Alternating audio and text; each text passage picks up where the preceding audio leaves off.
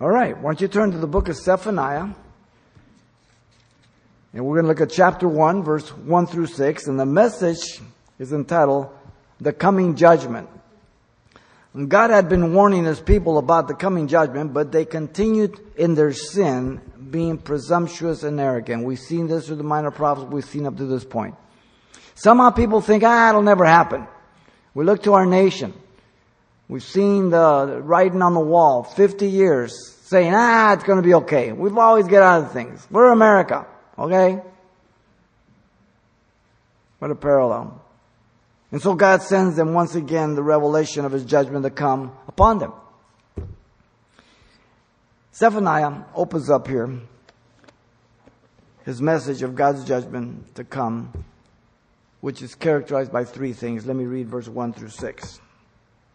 The word of the Lord which came to Zephaniah the son of Cushai, the son of Gedaliah, the son of Amariah, the son of Hezekiah, in the days of Josiah, the son of Amon, king of Judah. I will utterly consume everything from the face of the land, says the Lord. I will consume man and beast. I will consume the birds of the heavens, the fish of the sea, and the stumbling blocks among the, with the wicked. I will cut off man from the face of the land, says the Lord.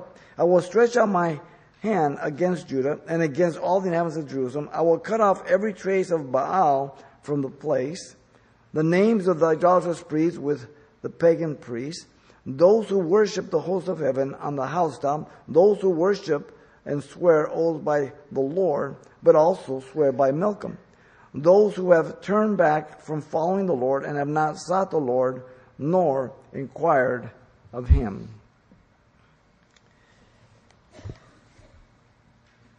The message of judgment that's coming, though they don't believe it, is characterized by three things. First, the interim vessel of judgment to Judah, which is the man Zephaniah. We find this in verse 1. Secondly, we have the long term judgment over the earth, verse 2 and 3. Then we have the short term judgment over Judah, verse 4 through 6. It begins with the interim vessel of judgment to Judah, verse 1. Notice um, the word received by Zephaniah was from God. Once again, these prophets are very clear about this. The word is identified as divine revelation, the word of the Lord, all capital letters, which came to Zephaniah. The origin of the word is from Yahweh, the covenant God. We've talked about this before. Uh, this is the name that God gave to Moses in Exodus 3, 13 through 15 as he went to deliver the children of Israel. Who shall I say sent me? What's his name? Yahweh. The tetragrammaton, a big word, tetra for four, the four consonant, YHVH or YHWH. No vowels, it's unpronounceable, and the elders and the scribes did that purposely, thinking that the name of God was so holy it shouldn't be pronounced, though God never intended it. And so, the Lord Yahweh is the one responsible for the existence of the nation. Therefore, he has all the authority to confront her. He was the one who called Abraham out of Ur the Chaldees and promised to make a nation of him in, in uh, Genesis 12, 1 through 3. As you know, Abraham was a Gentile, okay? Up there of Babylon, where's Babylon right now? Uh, beyond Syria there. Now, he was the one who also had delivered them from the bondage of the Exodus in chapter 3 through 12, judging the gods of Egypt. He was the one who gave them the promised land as he told Abraham in Genesis 12, 7, and progressively chapter 15 on down, all the way to Moses in Exodus chapter 3.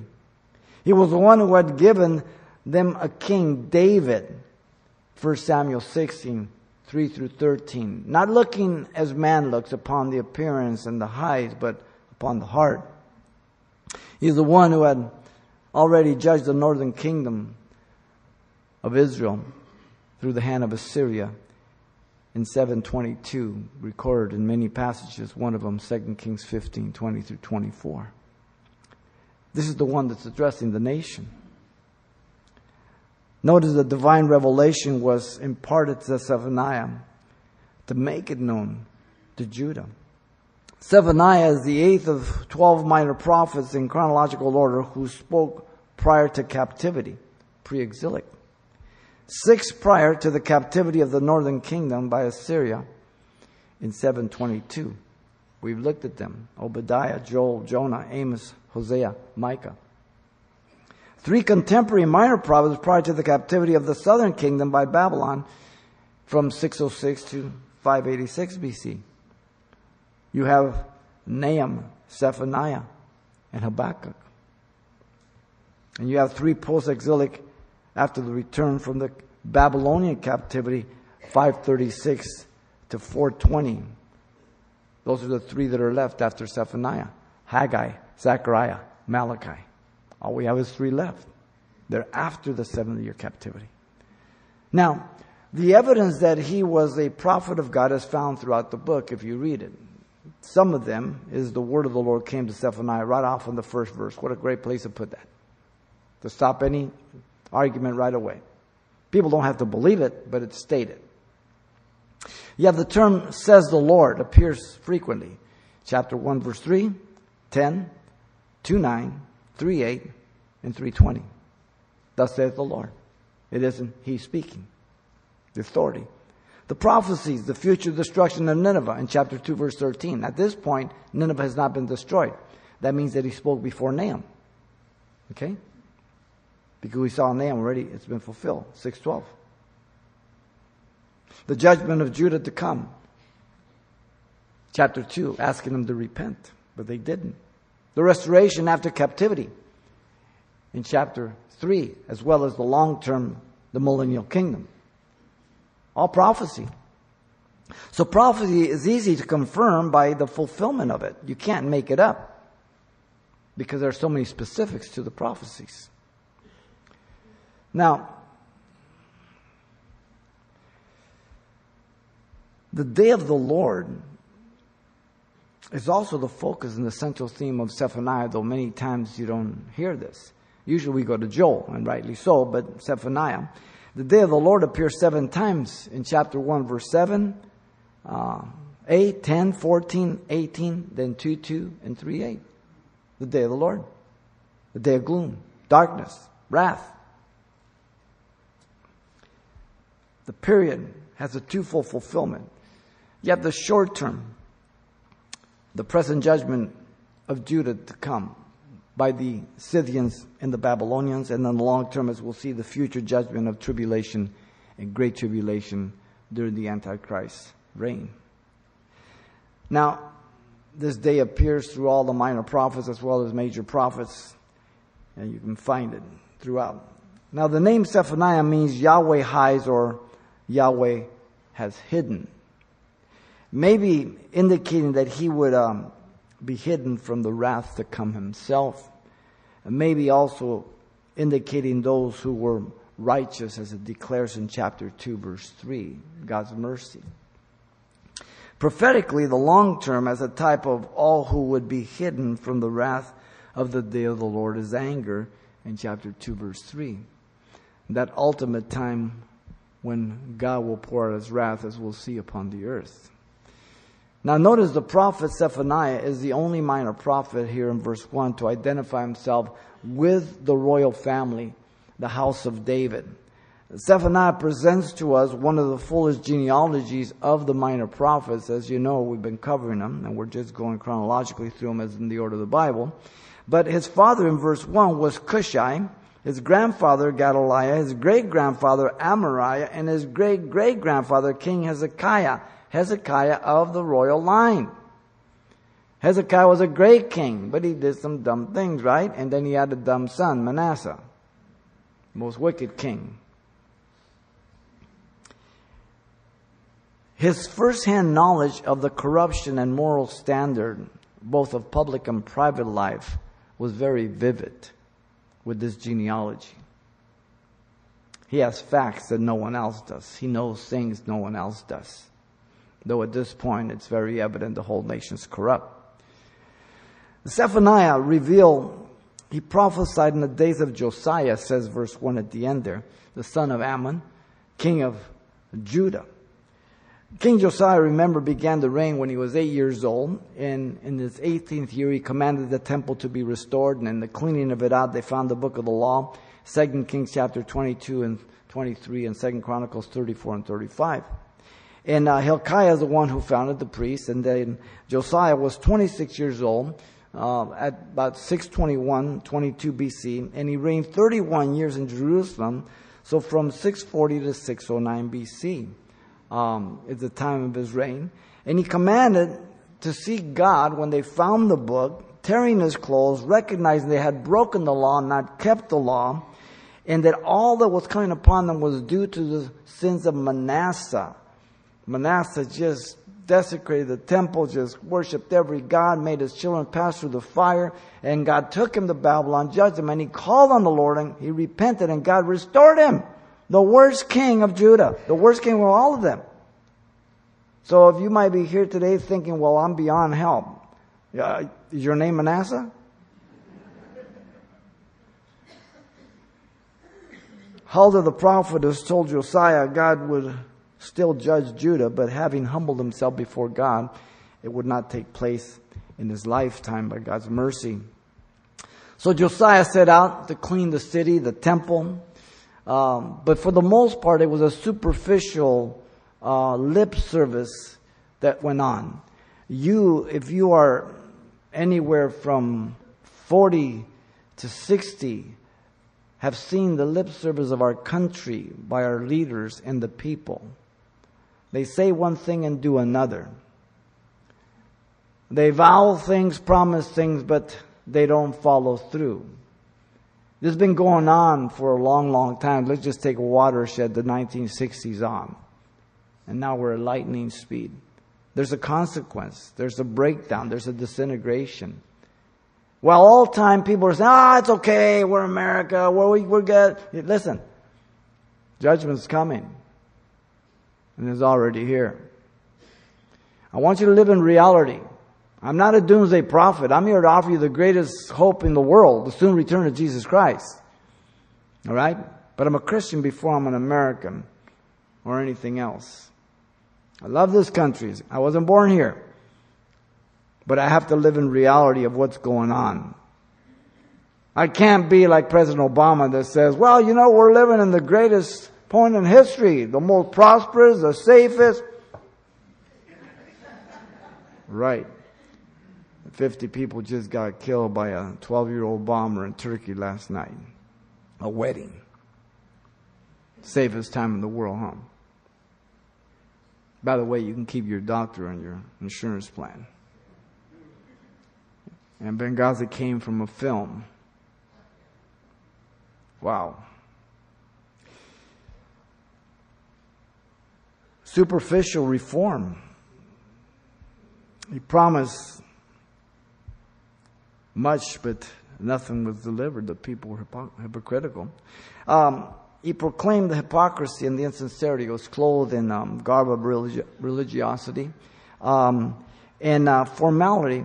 And in the temple, remember Jeremiah was sent in chapter 7 to go proclaim in the temple of the Lord, the temple of the Lord, the people are saying, these are these. He says, don't say that. The temple is nothing. God's going to destroy it. You can't hide in the temple. You can't say, well, it's okay, we're going to be okay. No. Just about a hundred years before the northern kingdom had come to captivity under the hand of Assyria in 722. God gave them the warning. They said, ah, it's okay, not going to be okay. Finally happened, right? Babylon was the new rising power to be the chastising instrument by God for Judah. Habakkuk chapter 1, 6 through 11, 2, 5 through 8, we looked at that. Zephaniah's ministry is probably around 630 to 621 BC, somewhere in there. You remember Amos when he was preaching in the northern kingdom and they told him to leave, go prophesy in Judah? And Amos said, I was no prophet, nor was I the son of a prophet, but I was a sheep breeder and a tender of sycamore fruit. Amos 7:14. These were the men that God called that were outside the line of the kings and the priests and all because everything had become corrupt. Now Zephaniah is an exception to this. But God called them and anointed them. They didn't call and send themselves.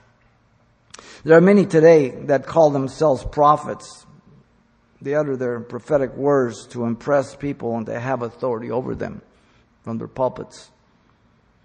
They have affirmed their message by themselves and also by their fellow prophets and teachers as they amen them in their proclamations as they sit behind them in their pews. Yet the scriptures are clear that the last prophets who spoke under the inspiration of the Holy Spirit was in the book of Acts, who were inerrant and infallible. No one speaks like that today. And so, what do you mean when you're telling me you're a prophet? And why are you telling me you're a prophet? Listen to 1 Peter 1 19 through 21. And so we have the prophetic word confirmed, the Old Testament. Would you do well to heed as a light that shines in a dark place until the day dawns and the morning star rises in your hearts, knowing this first, that no prophecy of the scriptures of any private interpretation, meaning of origin or impulse, didn't come from man. Now he explains it. For prophecy never came by the will of man, but holy men of God spoke as they were moved or carried by the Holy Spirit. First Peter 1 19 to 21.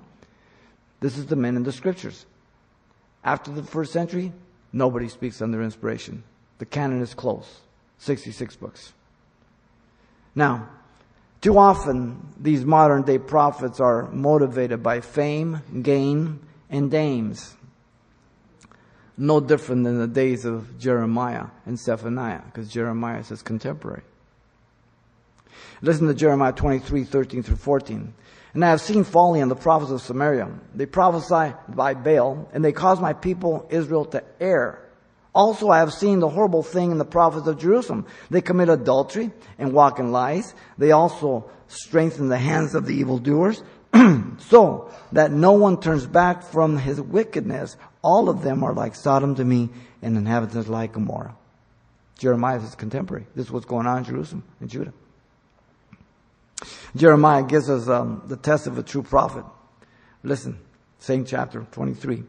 He says, I have heard what the prophets have said, who prophesied like him in my name, saying, I have dreamed the dream.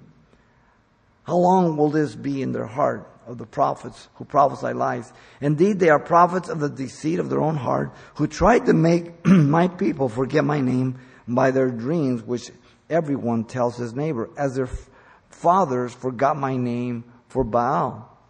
The prophet who has a dream, let him tell the dream, and he who has my word, let him speak my word faithfully. What is the shaft of the wheat? That says it all, says the Lord. Is not my word like a fire, says the Lord, and like a hammer that breaks the rock in pieces? Therefore, behold, I am against the prophets says the Lord, who steal my words, every one from his neighbor. Behold, I am against the prophets, says the Lord, who use their tongue and say, He says. Behold, I am against those who prophesy false dreams, says the Lord, and tell them and cause my people to err by their lies and by their recklessness. Yet I did not send them or command them. Therefore, they shall not profit his people at all, says the Lord. Jeremiah 23, 25 through 32. This is what's going on in the days of Zephaniah. We see these very things happening today within the church, within our nation. In fact, 2 Peter 2 1 says, that, uh, he warns us in the New Testament of the last days, but there were also false prophets among the people, even if there will be false teachers among you, who will secretly bring in destructive heresy, even denying the Lord who bought them, and bring on themselves swift destructions. Great followings from within the church. We're seeing it happening. Now, it's been happening all along progressively. We warned about it through the 70s, through the 80s, through the 90s, through the 2000s. Now we're in the teens, and it's greater than ever before. And people say, ah, you guys, you're too critical. Ah, you're too judgmental. Ah, you're just self righteous. Fine. Go ahead. Drink out of the muddy water, see what happens. This was the interim vessel of judgment to Judah, Zephaniah. He was only responsible for proclaiming the warning. He was not responsible for the people's response. That has never changed. Notice, secondly, you have the long term judgment over the earth, 2 and 3. The prophet Zephaniah verse 2 now goes from the uh, present situation of Judah to the far distant future to declare the general judgment of God before his second coming. The general proclamation, look at verse 2, the beginning, uh, of the certain destruction is prophetic. I will utterly consume everything from the face of the land. God reveals future events that take place, so when they do take place, you can acknowledge that He's God. God's foreknowledge is the result of his omniscience, not the reverse like Calvinists teach. Because he's all knowing, he can't learn nothing, therefore he knows what he can declare before it happens because he has all that knowledge. Not the reverse. God's prophetic events of evil that take place are never forced upon a person to do it. So when God prophesies something evil or destructive, he knows who's going to do it, who's going to yield, who's going to what, so it's no big deal. But he doesn't force the person to do it because if he forced the person to do it, then God would be responsible for the sin and he would be unjust in judging that person, right? Simple. You don't have to be a theologian, you just have to use your brain. It's simple. God reveals he was the one to bring the complete and the universal destruction. This is universal. This is the whole world we're talking about here in these verses. He declared for time, I will. Verse 2 and 3. I will, I will, I will, I will. He declares to the extent, utter, consume everything. The word consume means to cease, to come to an end. Three times in verse 2 and verse 3. This is confirmed by the phrase from the face of the land. This is not limited to the land of Israel. But this is the scope of the day of the Lord, universal, that will happen in the last days. Tribulation, great tribulation, as we'll see. Notice God revealed the future prophecy has the highest authority. Many people are looking down on authority today. In fact, they're discouraging you from studying prophecy. People are not touching prophecy anymore. We touch it all the time. Very, very important. It's emphatic, says the Lord. God is the highest authority. Listen to Hebrews 6:13. He says, "For when God made a promise to Abraham, because he could swear by no one greater, he swore by himself." Well, what would you think if you had a court? I say, I, I, I, I swear on myself that I'm going to tell the truth. They laugh at you. You're no authority. You got to swear by something higher than yourself. We used to swear by the Bible. Now we swear by nothing, so Nothing is true.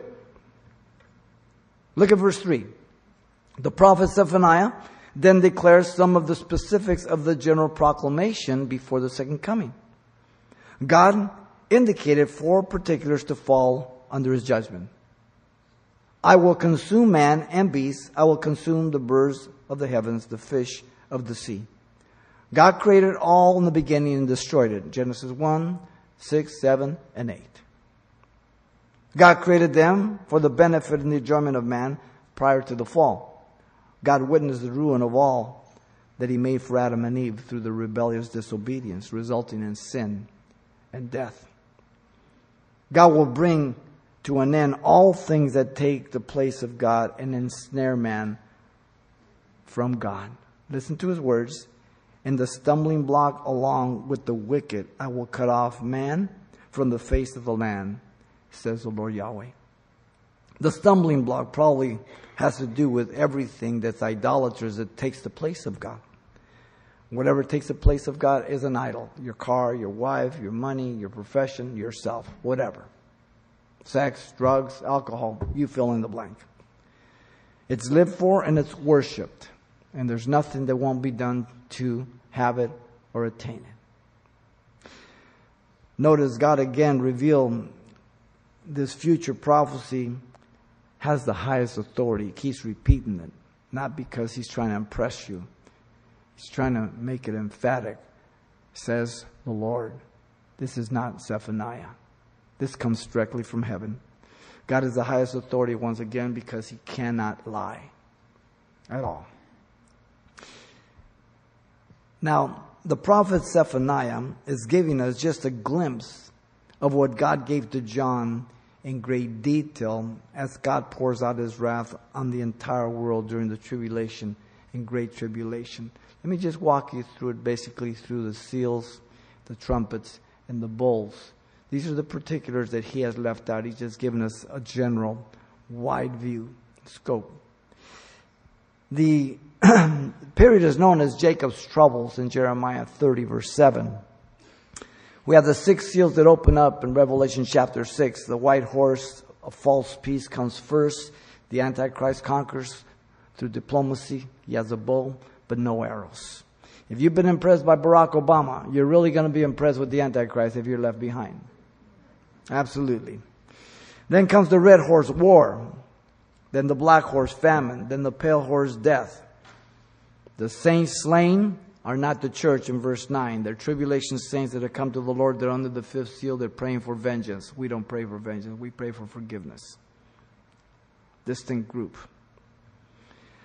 The parenthetical passage comes in chapter 7. And by the way, this is all the wrath of God being poured out, verse 17 of 6 says. The 144,000 Jews are sealed in chapter 7. Um, the seventh seal is open and seven trumpets come out from the seventh seal in Revelation 8. Silence in heaven for a half hour. It's so horrible. Verse 1 tells us. The model of the tabernacle is seen as heaven shows the tabernacle in heaven, the throne. The first trumpet, a third part of the trees are burnt and vegetation. The second, a third of the sea becomes blood red, and a third of the creatures die, and a third of the ships are destroyed. A third part of the water becomes wormwood, bitter. Many men die. The fourth, a third of the sun smites men. The moon, the stars are darkened. A third of the day and night are affected. The angel flying delivers three loud wolves for the remaining three trumpets, which are progressively worse in 813. The fifth trumpet, the key of the bottomless pit, the shaft, is given. The locusts come forth, stinging like scorpion. Men will be unable to die for five months. Amazing. It will flee from them. Revelations 9 1 through 11. The king is called the destroyer, Abaddon, Apollyon. The sixth trumpet, four angels are loosed from the Euphrates. And that great army of 200 million, I'm sure comprised part of the Chinese nation. By three plagues, one third of mankind are killed, but the rest of mankind did not repent of their murders, sorcery, sexual immorality, and thefts, knowing as the judgment of God. Revelation 9 16 through 21 being under the wrath of God, being poured out, they do not repent, they do not cease from their sin. Parenthetical passage between the sixth and the seventh trumpet is like chapter seven, then, between the sixth and seventh seal. The last one always comes, the next progression comes from the last one. And so, John is told not to write so we don't have all the revelation. Apparently, maybe this is so horrible, he told not to write in 10.4. John is told then time is no longer. In other words, he's about to set up the kingdom, judge the nations, and John eats the book to partake of it, to be able to share with them. The temple and the tribulation of the Antichrist is set up. The abomination of desolation spoken by Jesus Christ in Matthew uh, 24, 15. Paul speaks of the man of Christ, the Antichrist going to the temple declaring himself God in 2 Thessalonians chapter 2. Uh, Revelation 11, 1 and 2 gives us that specific temple and the temple of the Gentile, the court area. Two witnesses lie dead in the street of Jerusalem for three and a half days as they're killed. Probably Eli, Elijah and uh, Enoch, who have never died. And God will raise them up and they will know that it is God. The kingdom of the world have become the kingdoms of our Christ, and judgment is given. Chapter 11, 14 through 19 of Revelation. The 144,000 Jews are redeemed from the earth. There in chapter 14. Judgment on Babylon is specified there, which to get the details in chapter 17 and 18 of commercial, religious and commercial Babylon. Um, those who receive the mark are eternally damned. The battle of Armageddon, blood will be bridle deep to horse's mouth in chapter 14. The real details are given at, at, at the end, chapter 19 also. And then you have after the seals and the seven trumpets, you have the bowls or the vials, depending on your translation, in chapter 16 of Revelation. The first is foul and loathsome sores that fall on men, all who took the mark of the beast. The second is poured out on the sea, turned red. Every creature dies at this point. So they're progressive and more severe. The third, drinking water, is turned into blood. Now, there's no contradiction. There's only a third, a third, and it's progressive to be complete. The fourth, men are scorched with fire. The fifth, darkness is on the throne of the kingdom of the beast with great pain. But they do not repent, but they blaspheme God. Verse 10 and 11 says. The sixth, the Euphrates River is dried up for the kings of the east, for that 200 million demonic army. The seventh is on the air when a loud voice from the temple in heaven says, It is done. Verse 17. There's an earthquake at that point. No mountain, no island is found. Hailstones of 200 pounds. You don't want to hit in your car. You won't have to change your windshield. You have to get a new car. But they blaspheme. Verse 18 and 21 the judgment of religious and commercial Babylon. It's given in 18, 17 and 18. Time of God's wrath, ladies and gentlemen, those are the details. Seven seals, seven trumpets, seven bowls during the great tribulation period time. Jesus says, with time like never before, you don't want to be alive, he says. Better to be dead than to be there. I don't know where people get our world's getting better. Um, this album, um, Two Live Crew album, is not new. It's got its time behind us. It's entitled As Nasty as They Want to Be. This is what kids listen to and worse stuff today. Many of you listen to this album. Listen. It contains um, 87 descriptions of oral sex, 117 explicit descriptions of male and female genitalia, 226 F words, 163 use of the word for a female dog to refer to a woman, so on and so forth. You can say, oh, it's just the music. No, it's the words. They corrupt you. They destroy, they destroy you. Garbage in, garbage out. As a man thinks, so is he. Proverbs says. Finally, my brother, be strong in the Lord, the power of his might. Put on the whole armor of God. Be not fashioned to this world system. Be transformed by the renewing of your mind to prove what is that good, acceptable, and the perfect will of God.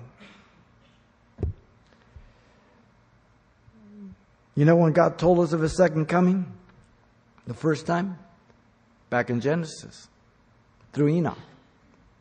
Back in chapter 5, 21 through 24, he's recorded but Jude gives us that commentary. Listen to Jude 14 and 15. Now Enoch, the seventh from Adam, prophesied about these men also, saying, Behold, the Lord comes with ten thousand of his saints to execute judgment on all, to convict all who are ungodly, among them of their all their ungodly deeds which they have committed in an ungodly way, and of all the harsh things which ungodly sinners have spoken against them. You think he's talking about ungodliness? he's talking about the second coming. Paul comforted the Thessalonians in their persecution. He says, Since it is a righteous thing with God to repay tribulation to those who trouble you, and to give you who are troubled rest with us when the Lord Jesus revealed from heaven with his mighty angels in flaming fire, taking vengeance on those who do not know God and on those who do not obey the gospel of our Lord Jesus Christ. These shall be punished with everlasting destruction from the presence of the Lord and from the glory of his power when he comes in that day, the day of the Lord, to be glorified in the saints and to be admired among all those who believe because our testimony among you was believed. 1 Thessalonians chapter 1 verse 6 through 10. The day of the Lord, I told you, is a period of time. It begins with the rapture. Then you have three years of false peace. You have the abomination of desolation, the last three and a half, great tribulation. Then you have the second coming Armageddon. Then you have the millennial kingdom. Then you have white throne judgment. All of that is the day of the Lord many events in a great period of time. Now, Jesus warned the believer to be ready to be raptured before the tribulation and great tribulation. In Luke 21 36, he says, Watch therefore and pray always that you may be counted worthy to escape all these things that will come to pass and to stand before the Son of Man. The context of 21 is tribulation, great tribulation. Matthew 24, Mark 13, Luke 21. So I don't know what you're looking for, but I'm looking for Jesus Christ, not Antichrist. I'm not looking for the world to get better. I live in reality. In fact, we as a church really don't live in reality because the reality of the church has always been to be killed, to be persecuted, to be imprisoned, to be have their property taken, to make their life miserable. When's the last time you had that for Christ as an American? So we as a church really don't live in reality of what the church really is through the history of the world. But we shouldn't miss the sign of the times of our nation and deny reality. This was the long term judgment over the earth declared by Zephaniah. Thirdly, now, we have the short term judgment over Judah, verse 4 through 6. The prophet Zephaniah returns now to the present situation of the judgment of Judah in the near future for their worship first of Baal. Look at verse 4. The location is named by God. I will stretch out my hand against Judah and against all the inhabitants of Jerusalem. Judah was one of the 12 tribes of Israel, as you know. Judah was the son of Leah, the head of the southern kingdom made up of Benjamin and Judah. Uh, he's recorded uh, about being the son of Leah in Genesis 29:35. God is the executioner of judgment. Notice it says, "I will stretch out my hand." Once again, God is the one taking the initiative here. Jerusalem was the capital city of the southern kingdom, the capital of the United Kingdom under David. Uh, after the death of Saul and Ishbosheth, and David reigned seven and a half years in Judah in Hebron and then 33 years over all of the United Kingdom after the death of Ishbosheth in Jerusalem. And 2 Samuel 3 5 tells us that. Jerusalem is the most mentioned city in the Bible. It appears 776 times. The closest is Babylon, 200 and sometimes, I believe. It is God's city. Today, Jerusalem, it's God's city. God has angels overseeing, looking from the walls, the Bible says. It is His city. The offense before God was every shrine and altar of Baal worship. Listen to his words. I will cut off every trace of Baal from this place. Baal was the supreme male divinity of the Phoenicians and Canaanites, the fertility god. His consort was Ashtart or Ashtoreth. They were sexual religions. They had great followings. Today, you have all kinds of this worship in uh, pornography and gentlemen's clubs, sort of. What kind of gentlemen? I don't know. But, um, you know, all this kind of stuff. It's the same worship. No different. Um, Baal means Lord or Master. And there were different Baals. Baals are recorded in the plural in Judges, Samuel, Kings, Chronicles. If you just punch in your computer Baals with an S, it'll bring them up. Now, Jezebel was the daughter of Ethbaal, king of the Sidonians, that is given to us in 1 Kings 16.31. And she introduced the worship uh, along with her husband, um, Ahab. Uh, he was the king of Israel in the northern kingdom. Uh, and you get a lot of this in 1 Kings 18, 19, and so on and so forth.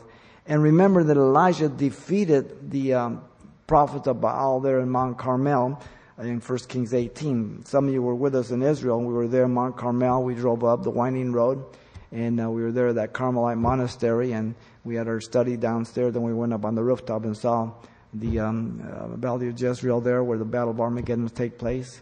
Uh, beautiful. Behind us is Haifa. You look to um, the west, the other side. Now, God again, notice, says, I will, for the second time, cut off every trace of Baal. The guilty leaders should not be remembered. That's what he's saying here. The names of the idolatrous priests and the pagan priests.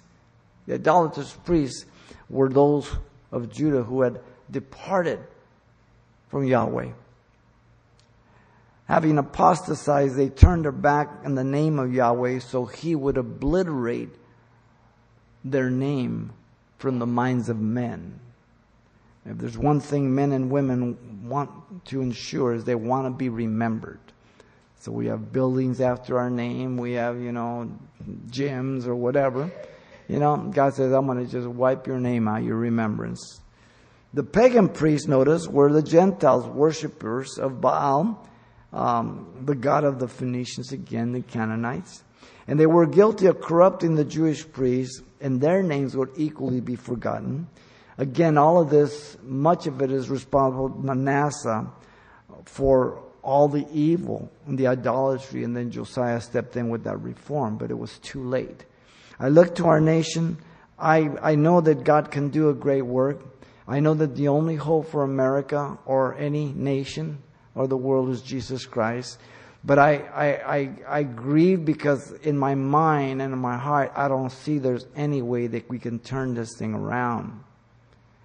But again, my hope is not in America, it's in Jesus Christ. So you have to keep that in mind. But you do not deny reality of what's going on in our nation, our world, and our state, ladies and gentlemen, or with our politicians, or the public. Not even in the church. All the junk that's going on. The prophet Zephaniah here, notice in verse 5, the beginning, declared God was going to judge those seeking their destiny in the stars. Those who worship the host of heaven on the housetop. The worship of the host of heaven was the worship of creation. This was the practice of astrology, the zodiac, horoscopes, if you will.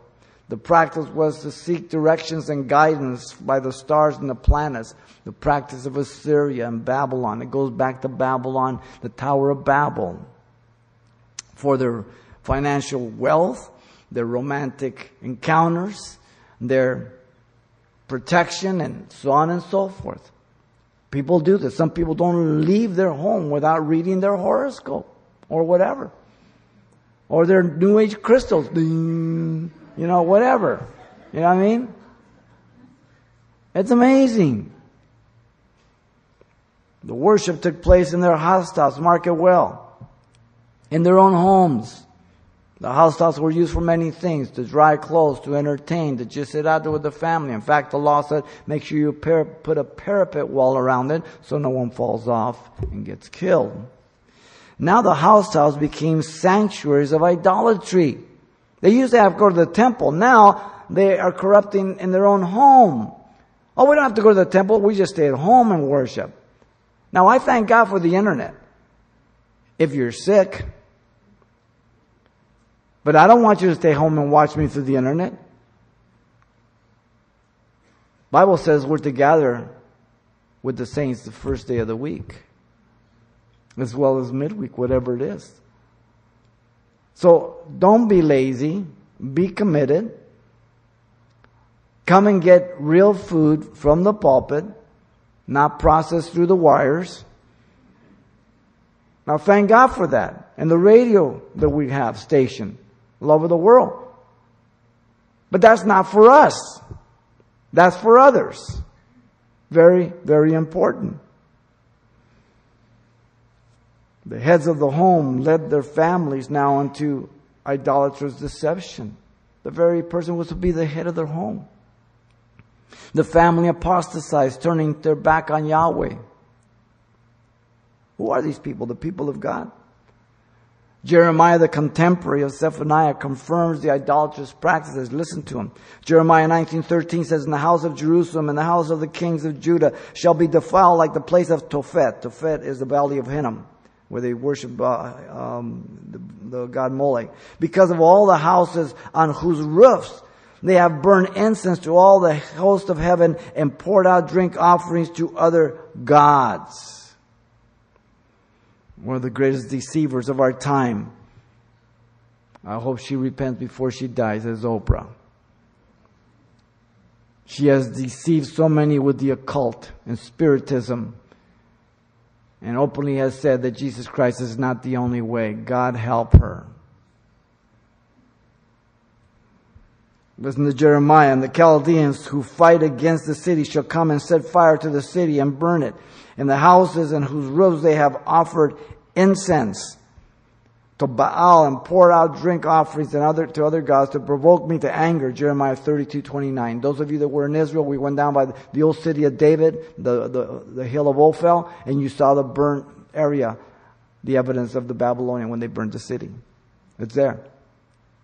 Ezekiel also is a contemporary at the same time, but he's in Babylon this time. And he records their idolatry.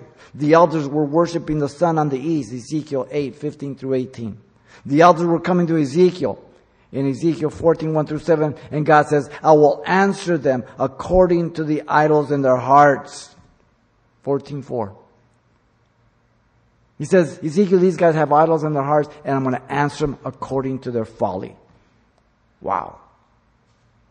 You're deceptive? I'm going to answer you deceptively. Wow.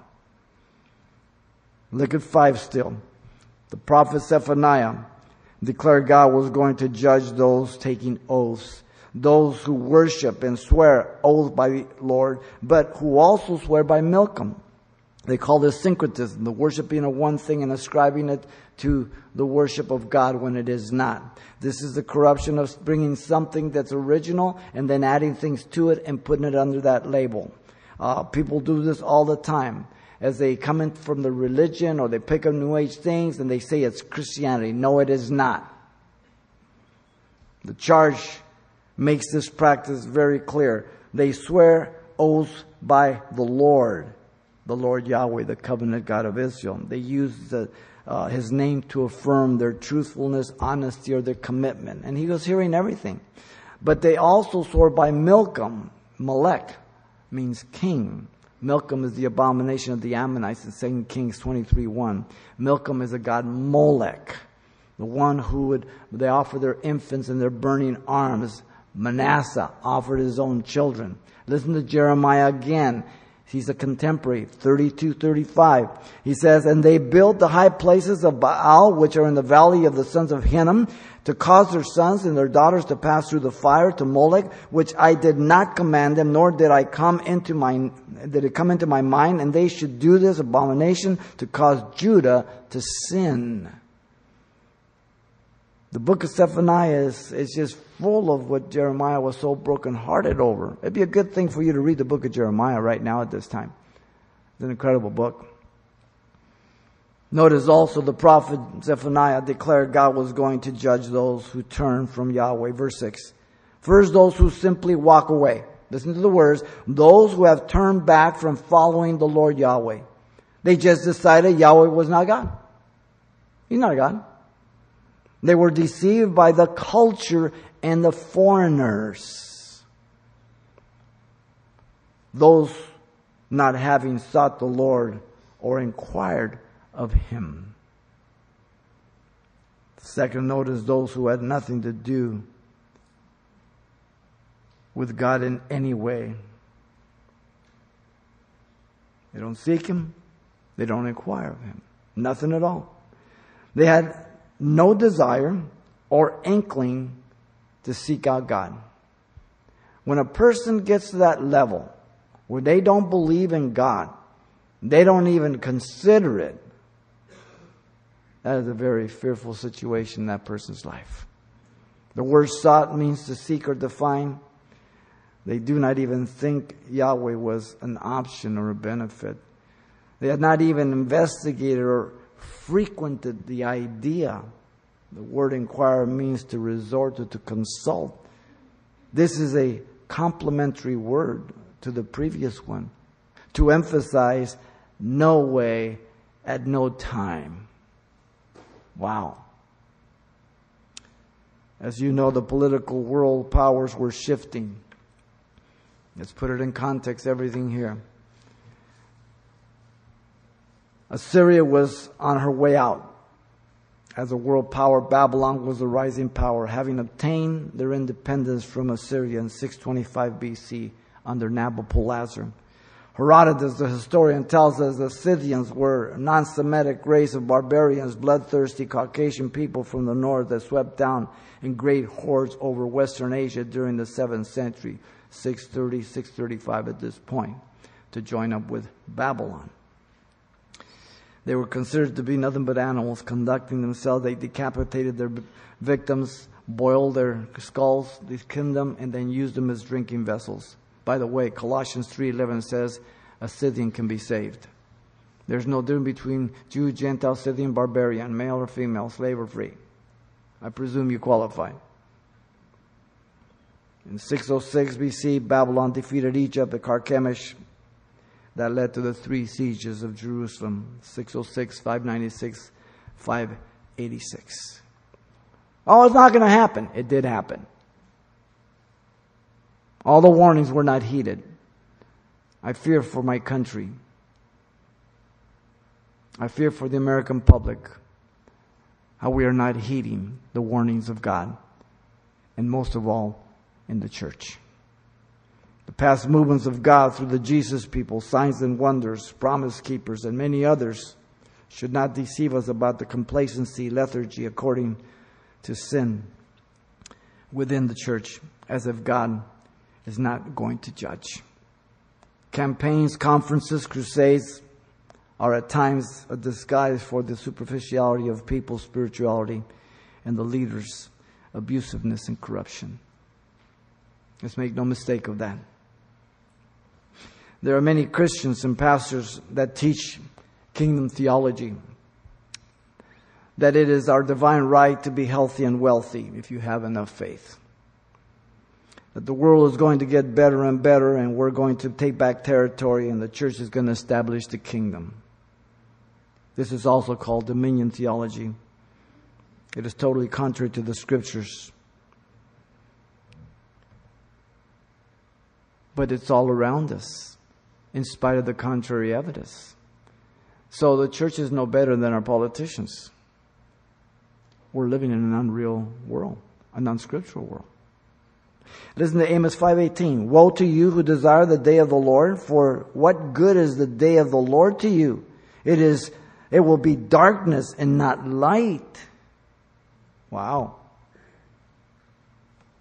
There are Christians and pastors that teach the integration of God's word in psychology. This is syncretism. They trust in the goodness of man. They believe in the victim lie. They believe in going back to the past to try to resolve their present bad behavior rather than the transforming work of the Word and the Holy Spirit. Paul is clear Beware lest anyone cheat you through philosophy, empty deceit, according to the traditions of man, according to the basic principle of the world, the ABCs, and not according to Christ. Colossians 2 8. There are so many Christians and pastors embracing the emergent church, a post modernism period that we've entered into. It is based on neo orthodoxy from the German rationalists of Karl Barth and others, denying miracles and not trusting the Word of God to be inerrant and infallible. It's interpreted purely subjective, not with the study of the Word of God inductively. And so you bring a whole different light to the scriptures corruption. It disparages the study of prophecy and focuses more on community. Rick Warren says, You're wasting your time studying prophecy. Jesus never wanted you to study prophecy. Read his own writings. Now, let me see. Let me see. I'm going to believe Rick Warren or Jesus Christ. Let me see. That's a hard one. False prophet, false teacher.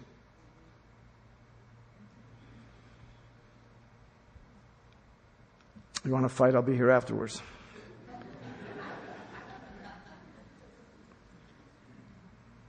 Compromises holiness. It's much drinking going around, cursing, acting like heathens. This way we can show them we're just like them. Cussing from the pulpit, drinking by elders, beer bashes. Whoa, really? Why the heck do I have to get saved then? Let me tell you, if there's cussing, there's drinking, there's fornicating. Am I clear on that? And if that's going on in the pulpit, I mean in the pews, what's going on in the pulpits? God help us, ladies and gentlemen. Listen carefully. Peter says, while they promise them liberty, they themselves are slaves of corruption, for by whom a person is overcome, by him also he is brought in bondage. For if after they have escaped the pollution of the world through the knowledge of the Lord Jesus, our Savior, Jesus Christ, they are again entangled in them and overcome. The latter end is worse for them than the beginning. That can only be identifying a Christian. Having escaped the corruption of the world and entangled again. For it would have been better for them not to have known the way of righteousness than having known it to turn from the holy commandment delivered to them. 2 Peter 2 19 through 21. The Word of God is very clear, ladies and gentlemen. It's, it's monosyllabic, one syllable words a child can understand. This was a short term judgment over Judah declared by Zephaniah. Are you living in reality of the world around you, what the Word of God says? Or are you following some pipe piper? Listen, sheep follow a shepherd. Rats follow pipe pipers. Don't confuse a rat for a sheep. Zephaniah has opened up his message of the judgment of God to come, characterized by the interim vessel for the judgment himself. The long term judgment over the earth. Tribulation, great tribulation. The short term judgment over Judah, right around the corner. Even if they didn't believe it. Job says, The fear, the thing that I fear the most, has come upon me. Lord, thank you for your grace and love, your goodness. We love you. We thank you. Deal with our hearts. And we pray that you would uh, just constantly put a hedge around us, that we would be vessels of honor to you and a light to your community, Lord, to proclaim your word. As you're praying, if you don't know Jesus Christ as your Lord and Savior, God has brought you here to be saved, to repent of your sins. Maybe you're over the internet. It's the same thing for you. Right where you sit, if you believe you're a sinner and that Christ died for your sins and that He alone can forgive you, that's a work of the Holy Spirit. You can call upon Him and He will save you right now. He will forgive you of all your sins, bury in the deepest ocean, cast them as far as east to west, and throw them behind His back and never mention them again, and make you a child of God by grace through faith, that not of yourself, it's a gift of God. This is your prayer to Him if you want to be born again. Father, I come to you in Jesus' name. I ask you to forgive me for all my sins. Give me a brand new heart. Fill me with your spirit. I accept you as my Lord and Savior. Baptize me with your spirit. In Jesus' name. Amen.